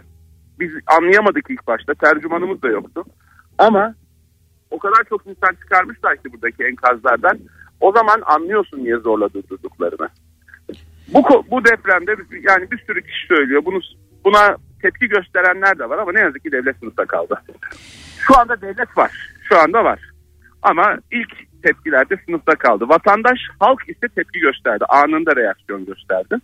Buradan çıkarılması gereken çok ders var ama geçmişten de çok ders. İnşallah bundan sonra çıkarılır diye düşünüyorum sadece. Biz Adıyaman'a 3 gün arada 5-6 gün aradan sonra tekrar gittik. İlk geldiğimiz e, ayın 9, 10, 11'inde hatta 12'sinde de Adıyaman'daydık. E, bir kaos vardı. İşte şehir merkezi Atatürk Caddesi'nin bir ucundan girdiğinizde bir buçuk saatte çıkabiliyordunuz. İşte yardım araçları, kepçeler, vinçler her şey oradan geçiyor. Ambulanslar için yollar açılıyor. Meraklılar geliyor, yardım etmeye çalışanlar herkes o yola gidiyordu. Önceki gece geldiğimizde bir hayalet şehirle karşılaştık. Bomboş yollar, bomboş. An- sadece terk etmek istemeyenler, edemeyenler ve hala cenazesi enkazdan çıkmayanlar kalmış çadırlarda. Her yerde polis, emniyet güçleri, görevliler, yardım kuruluşları var. Yo, şehir bomboş. O şey bir buçuk saat içinde geçtiğimiz yollar bomboş. Ve bugün sabah Adıyaman'dan ayrılırken yine Atatürk Caddesi'nden geçerken fark ettik ki birçok büyük enkazları, otel binasını, büyük büyük enkazlar aslında toparlanmış ve e, hafriyat e, kamyonlarıyla büyük enkazlar birden kaybolmuş. Yani çok hızlı bir şekilde toparlanmış. Şimdi bu iyi bir şey gibi görünebiliyor ama aynı zamanda dediğim gibi bazı insanların ayrılmamasının sebebi cenazelerin henüz bulunmamış olması. Dolayısıyla bu hız arasında hafriyatın döküldüğü yerde tekrar arama yapılıyor mu? O hafriyatlar kaldırılırken kepçelerin arasında ne kadar itinalı davranıyor? davranılıyor? Bunu da bilemiyoruz. Çünkü insanların büyük bölümü hala cenazelerin arıyor. Hani çok uzun konuştum bir cümle daha ekleyeyim. Hayır hayır. Ee, Tabii. e, hani soracağım bir şey vardır diye söylüyorum. Ee, bir de bu e, kaybedilen yani hayat yaşamını yitiren insanların sayısıyla ilgili bir bilgi vereyim. Şimdi rakamlar dolaşıyor resmi rakamlar. Hani bir sürü şüphe du- duyulan tarafları da okuyorum ben sosyal medyada özellikle insanların kafasında geçmişte yaşananlardan dolayı. Ama bu rakamların tam realiteyi yansıtmamasının bir nedeni de şu çok enkazda gördük. İşte e, aile e, enkaz altında kalanların yakınları çevre köylerden, başka evlerden, başka illerden geliyor. O enkazda bekliyorlar. Çok kalabalıklar. İşte günler geçtikçe o sayı azalıyor çünkü yakınlarına kavuşuyorlar, onları defnediyorlar. Ama birçoğu da alıp direkt köylerine götürüyor. Yani dolayısıyla o, bunu Marmara depreminde de görmüştük. Yani resmi kayıtlara girmeden enkazdan direkt alınan ve direkt götürülüp e, köy ve ilçelerine defnedilen e, kişiler var. Dolayısıyla o hani resmi rakamlardaki oynamanın bir sebebi de budur bilginiz olsun diye söylüyorum. Yani tabii henüz e, kayıp insan sayısı da e, açıklanmadı. Bununla ilgili de bir e, açıklama yapılması yönünde elbette e, toplumda bir beklenti var. Ama dediğin gibi peki e, Gökhan şunu da merak ediyorum. Deprem e, yaşamış e, insanlarla konuştuğum zaman o bölgeden insanlarla konuştuğum zaman yani afetzede dediğimiz depremzede dediğimiz dostlarımızla arkadaşlarımızla akrabalarımızla konuştuğumuz zaman e, elbette her şeyini kaybedenler e, şehirlerden çıkıyorlar ama bir de ne olursa olsun kalmayı isteyenler de oluyor. Oradaki psikoloji nasıl sence? Yani bir de git, gitmek istemeyenler var. Orayı doğup büyüdüğü toprağı terk etmek istemeyenler var. Zannediyorum ki köylerde bu daha da e, fazladır değil mi? Evet evet Yani yani, gitmek zaten gibi onlar bir seçenek. gitmiyorlar. Hı hı. Gitmiyorlar. Seçenekleri de yok gitmiyorlar da ama onların e, birinci beklentisi konteyner. Özellikle işte benim pazarcık bölgesinde gezdiğim köyler dediğim gibi ve burada e, kış tam yerleşmemiş. Mesela biz bu köyleri gezerken bir taraftan e, depremin oluşturduğu fay hattından kaynaktan çatlağı da takip ettik. İşte mesela bir e, barajdan geçti. Barajda böyle hafif bir ayrılma vardı. Ben mühendis değilim. Bu ne kadar e, endişe verici bir durum bilemem ama şunu görebiliyordum. E, daha henüz kış çıkmadığı için hatta tam gelmediği için e, baraj suyu yükselmemişti. Çok su seviyesi çok düşük. Dolayısıyla bir risk yoktu. Yani su zaten baraja ulaşmamıştı. Baraj kapaklarının çok ötesindeydi. Ama dağlara çıktığın zaman insanların söylediği buranın kışı normal şartlarda Mart, Nisan 15, Mart şey Mayıs gibi biter. E bizim asıl daha kış önümüzde. Yani kar yağdığında şey deprem olduğunda tipi vardı. Ama şimdi ya kar yağışı yok. Yarın öbür gün yine başlayacak hava bozmaya başladı. E bizim daha önümüzde 3 ay kış var. Dolayısıyla bu çadırlarda da ısınamıyoruz. Gerçekten de öyle. Yani mesela çadırların ön e, şeyinde a, veranda diyelim yani öyle bir girişi var. Ondan sonra fermuarla ikinci asıl insanların yaşadığı bölüm var. Hı hı. Ee, bu çadırların ön bölümünde soba kuruluyor zehirlenmeye karşı. Ama o soba bir süre sonra odun bitiyor veya çok soğuk olduğunda içeriye sıcağı sirayet etmiyor. O eksi 20 dereceden de tutuyor. Onların en büyük beklentileri şey e, konteynerler. Konteynerler Aa. çünkü yaşamı sürdürmek için de temel ihtiyaçları kendi başına. Yani elbette e, hem resmi makamlar hem sivil toplum kuruluşları hem vatandaşlar e, elinden geldiği kadar e, yardım yapmak konusunda buralara yardım ulaşmak konusunda eminim tüm önlemleri alıyordur elinden geleni yapıyordur ama bunun yanı sıra bir de şu var e, bir gün iki gün üç gün beş gün şu an 12, 12. günündeyiz e, yemek bir şekilde ulaşıyor olabilir, su bir şekilde ulaşıyor olabilir ama bunun sürdürülebilir olması için bu insanların hayatlarını yeniden kurmalarını sağlamak bu da ancak onlara bir barınma imkanının sağlanmasıyla mümkün olabilir değil mi? Evet e, kesinlikle böyle bir de bunun üstü de var. Mesela bu Naçar köyüne gittiğimizde e, bu arada Naçar köyünde 158 kişi hayatını kaybetmişti. Çok yani çok endişe şey, çok korkutucu bir rakam çünkü köy yeri yani en fazla 3 katlı ki çoğu da 2 katlı binalar. Ama zemin kaymış. Yani mesela zemin etüdü bu köyün artık orada olmaması gerekiyor. Yerin değiştirilmesi gerekiyor. 158 kişi bir köyde bir depremde böyle şiddetli olsa dahi e, çok büyük bir rakam. E, Şimdi bu Naçar köyünde e, Fatih mahallesindeki orada, o, o mahallede 6 kişi hayatını kaybetmişti. Kurulan böyle 5-6 çadırlık bir yerde durduk. O arada işte e, AKP'den 3 milletvekili geldi. Onlara hemen bu konteyner ihtiyaçlarını söylediler ama dediğim gibi bir sürü gönüllü, sivil vatandaşlar arabalarla bu köyleri gezip yardım dağıtmaya çalışıyorlar. Ben oradayken işte sohbet ettiğim bir oranın e, köylüsü bir vatandaşa bir adam gelip kardeşim ne ihtiyacınız var yemek verelim. Adam dedi ki abi bize yemek vermeyin bize artık kıyafet getirmeyin su getirmeyin ekmek getirmeyin. Bunu önümüzdeki aylara yayın. Bakın biz bu sol- suları kenara buzun, buz oluyor bunlar dışarı üst üste yığıyoruz. Getirdiğiniz yemekleri koyacak yerimiz yok. Dep- Çadırlarda biz ancak sığıyoruz. Ekmekler bozuluyor hayvanlarımıza yediriyoruz. Ama bunları yarın öbürsü gün unutacaksınız bizi. Biz bunlara önümüzdeki aylarda da ihtiyaç duyacağız. Çünkü bizim kışımız daha var. Ve çok doğru bir şey söylüyor. Ben bunu dediğim gibi daha önceki Türkiye'de ve yurt dışında gittiğim afet bölgelerinde yaşadım.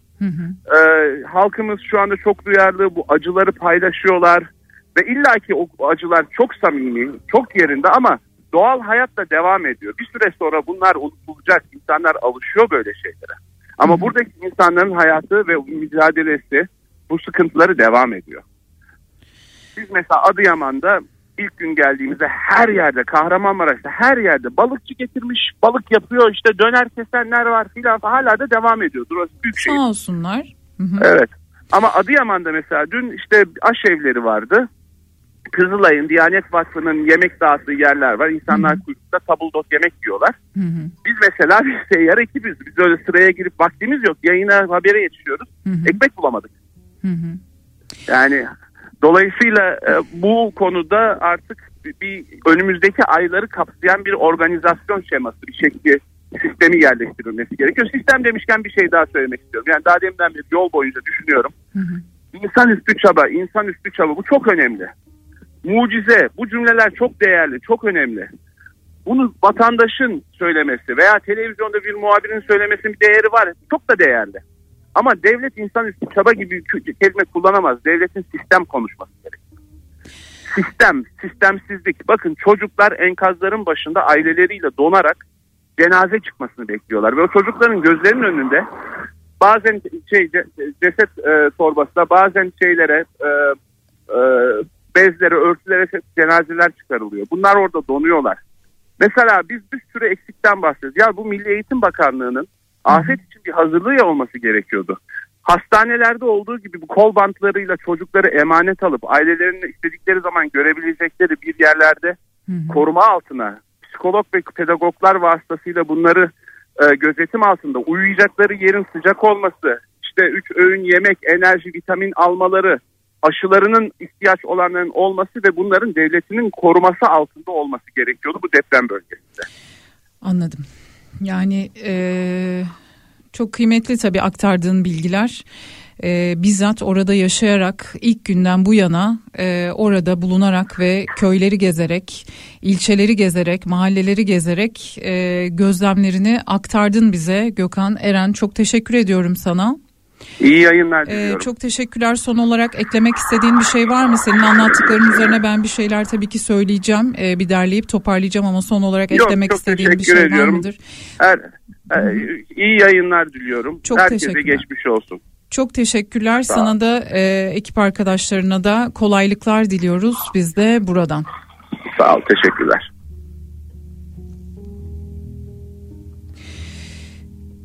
Tabii ki şu anda tüm olanaklar her şey seferber edilmiş durumda. Sadece Türkiye'den değil tüm dünyadan yardımlar gelmeye devam ediyor. Dünya Sağlık Örgütü e, bir çağrı yaptı.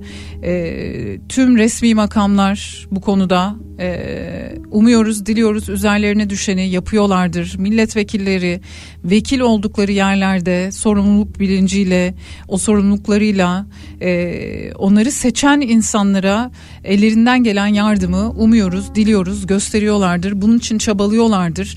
Bunun için e, sorumluluklarını yerine getiriyorlardır diye umuyoruz, diliyoruz. Çünkü hala e, köylerde işte bir takım ihtiyaçlar var. Köylerden bir takım çağrılar var. Onları da duymuş olduk, dinlemiş olduk. E, depremin ilk gününden bu yana bölgede bulunan ve elbette zor e, bir yayıncı olarak da zor. Biz buradan yayın yaparken zorlanıyoruz.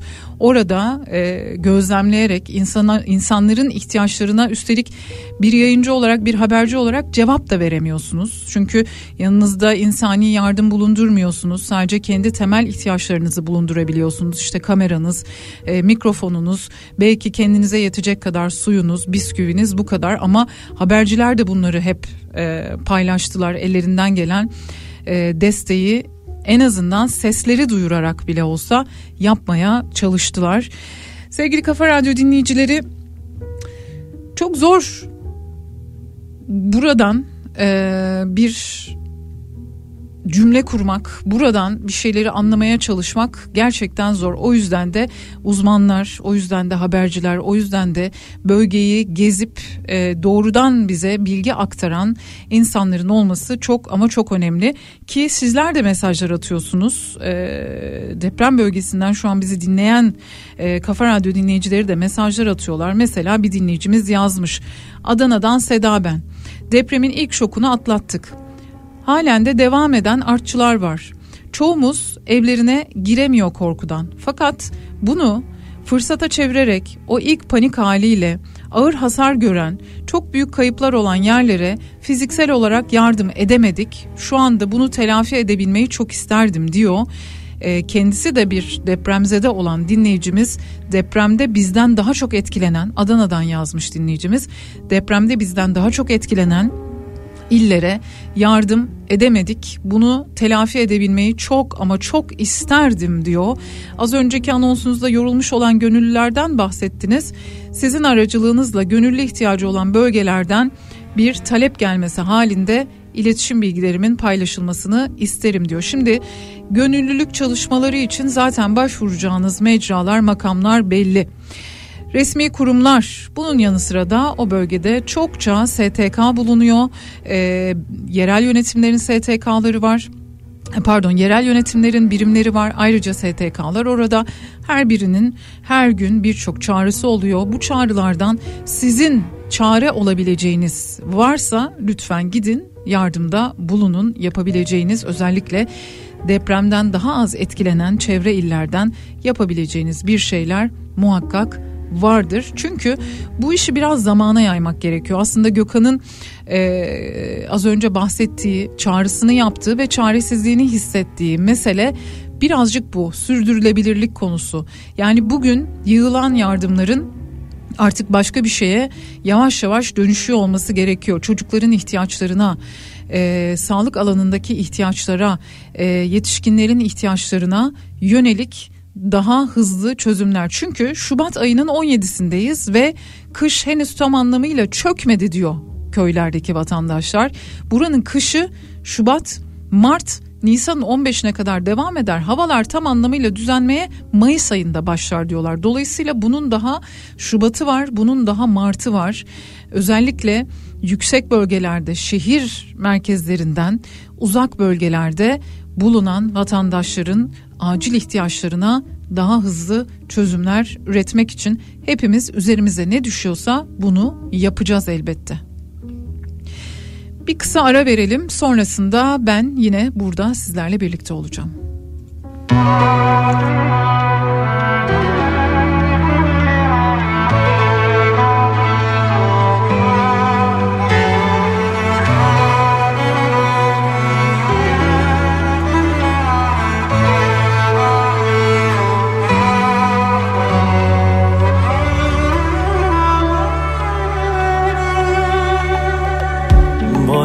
Boyalı da saçların ruhuma dolanırken tel tel Boğuluyorum aman yok ilacı bunun tez gel Kollarında kördüğümler çözülmez mi gönül? Durur cevabı ama bakmıyor ki gözüm. Her müpem bir fırtına olur kalır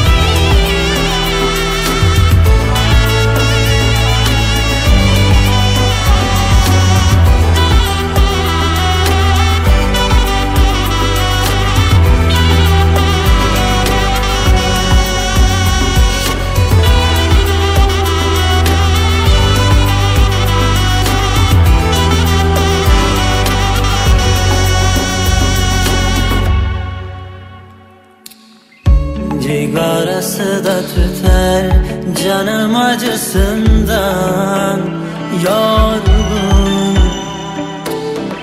Kendi dalına düşman bu çiçeği nasıl sevsin? Kollarında kördüğümler çözülmez mi gönül? Ağrısında durur cevabı ama bakmıyor ki gözüm. Malum uydum arandıkça kaybeder izim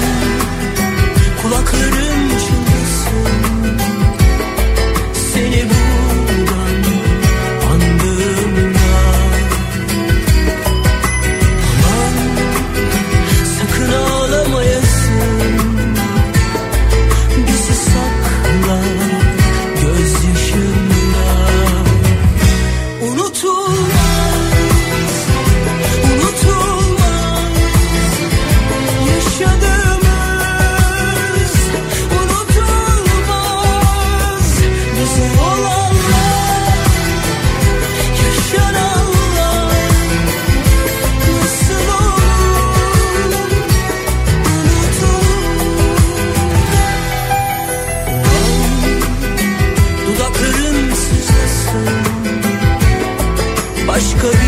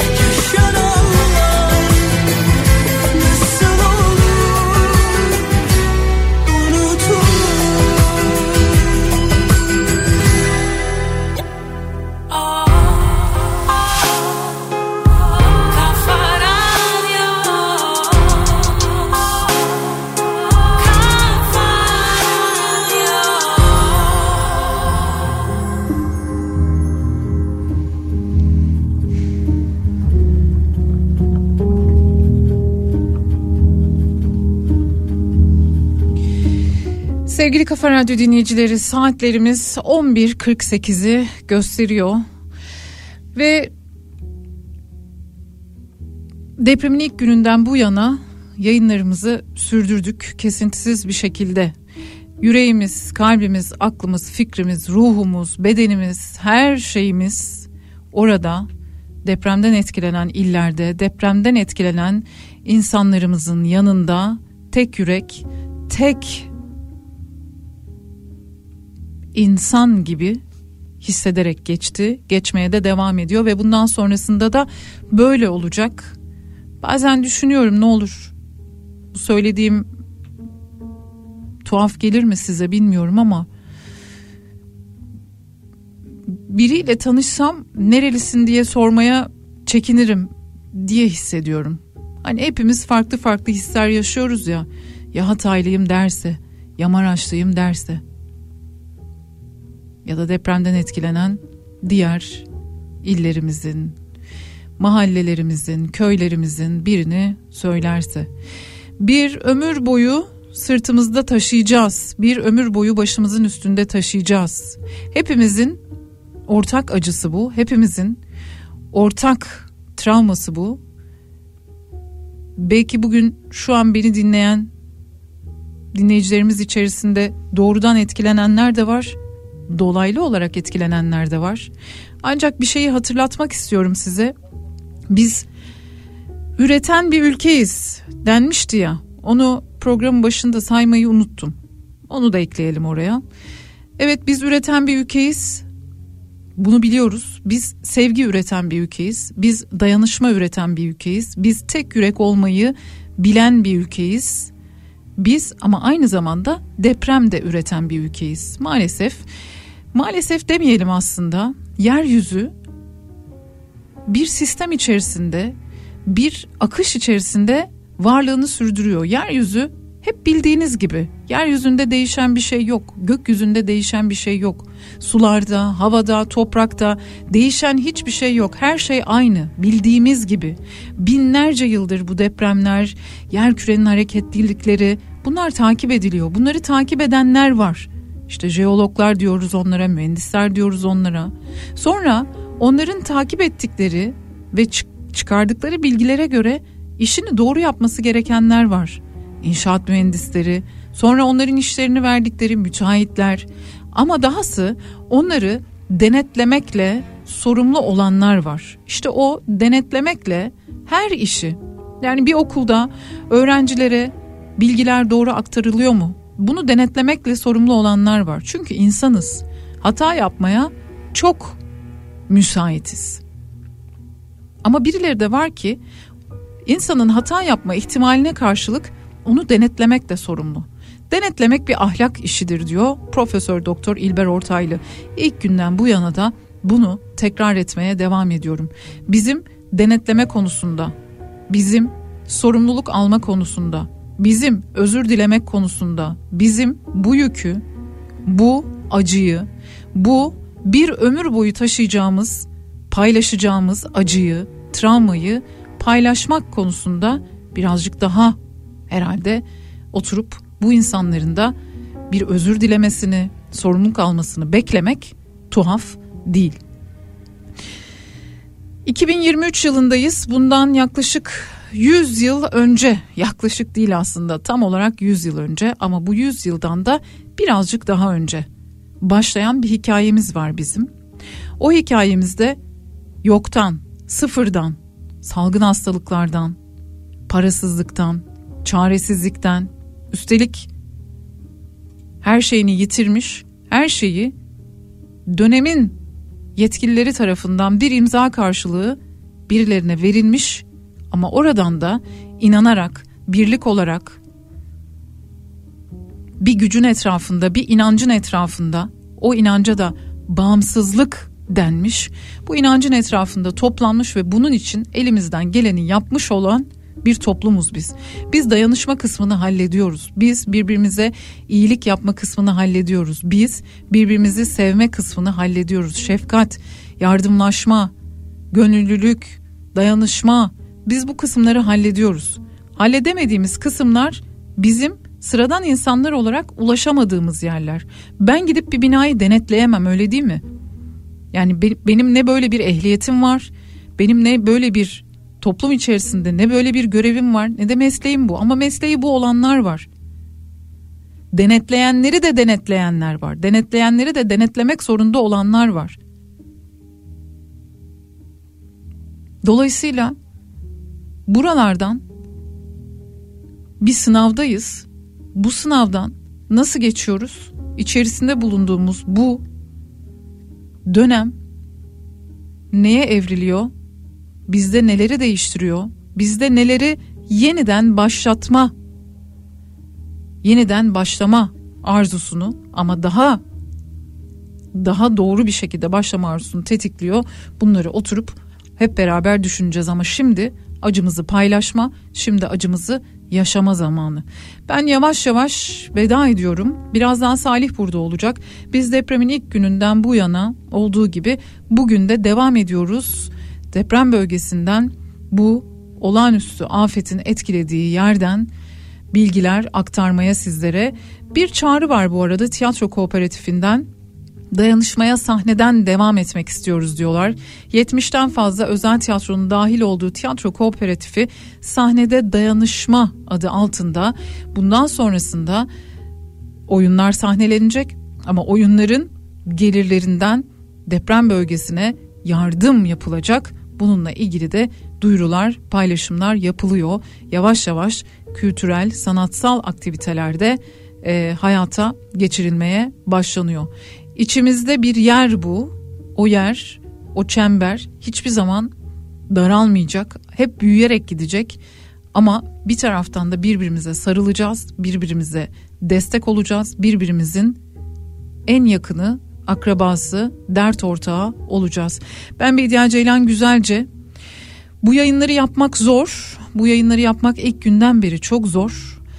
Yine dediğim gibi Sürçülisan ettiysem affola. Niyetim kimseyi kırmak değil, kimseyi incitmek değil. Kimsenin halinden anlamamak değil.